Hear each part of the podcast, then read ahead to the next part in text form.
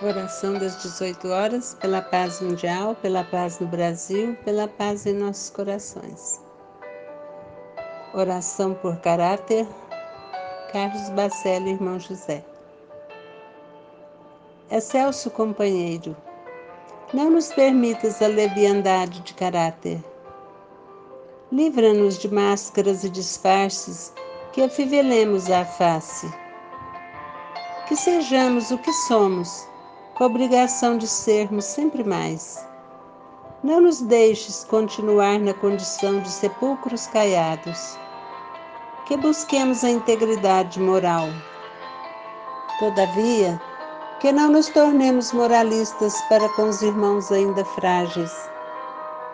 Que não nos esqueçamos de que caminhamos tangenciando o abismo de nossas imperfeições. Que a ninguém acusemos ou atiremos pedras. Somos frágeis, Senhor, e sem o teu amparo, a qualquer instante poderemos cair.